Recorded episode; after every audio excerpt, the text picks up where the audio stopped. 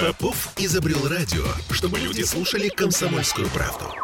Я слушаю радио КП и тебе рекомендую.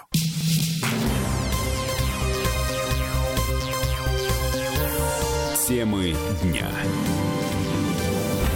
А здесь у нас политика. Виталия Милонова забанили в Европе, точнее в шенгенской зоне. Его видео аннулировали, на самом деле. Это справедливость, я считаю. Помните, прошлой осенью, во время миграционного кризиса, Милонов ездил на белорусско-польскую границу. Так вот, Шенген закрыли по просьбе Польши. А сам Милонов узнал об этом уже на границе при попытке въехать в Финляндию. А зачем ему вообще понадобилось ехать в загнивающую Европу? Что он теперь будет делать со всем этим? Слушаем самого Виталия Милонова. Форума депутатов парламента Финляндии, парламента России уже в статусе депутата Госдумы, я шестой год занимаюсь этим форумом. Обычно обсуждаем актуальную экологическую повестку. На прошлом форуме была Тарья Хаванин, у нас министр иностранных дел, министр торговли.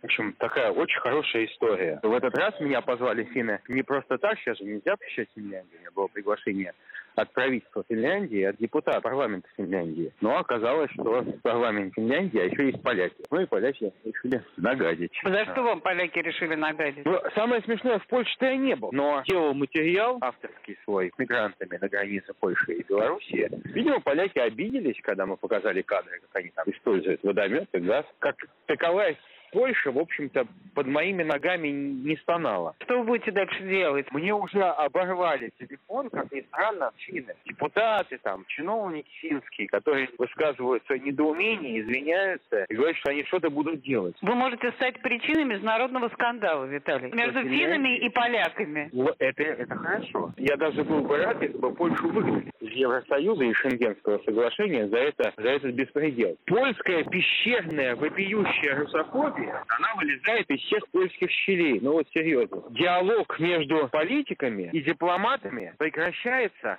в одном печальном случае, когда начинается дискуссия между военными людьми. Все-таки будем надеяться, что войны из-за Милонова между Польшей и Финляндией не случится. Диалог нужен всем, потому что всевозможным танкам им визы не нужны, но и впоследствии другие пассаж э, о войне между Польшей и Финляндией из-за Милона. Олеся, спасибо.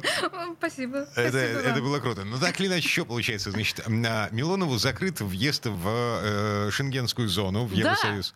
Да. И, э, и чё, нечего ему там делать. Э, значит, рыбонька из финских магазинов... Э, Недоступна Виталию Валентиновичу. Э, как жить дальше?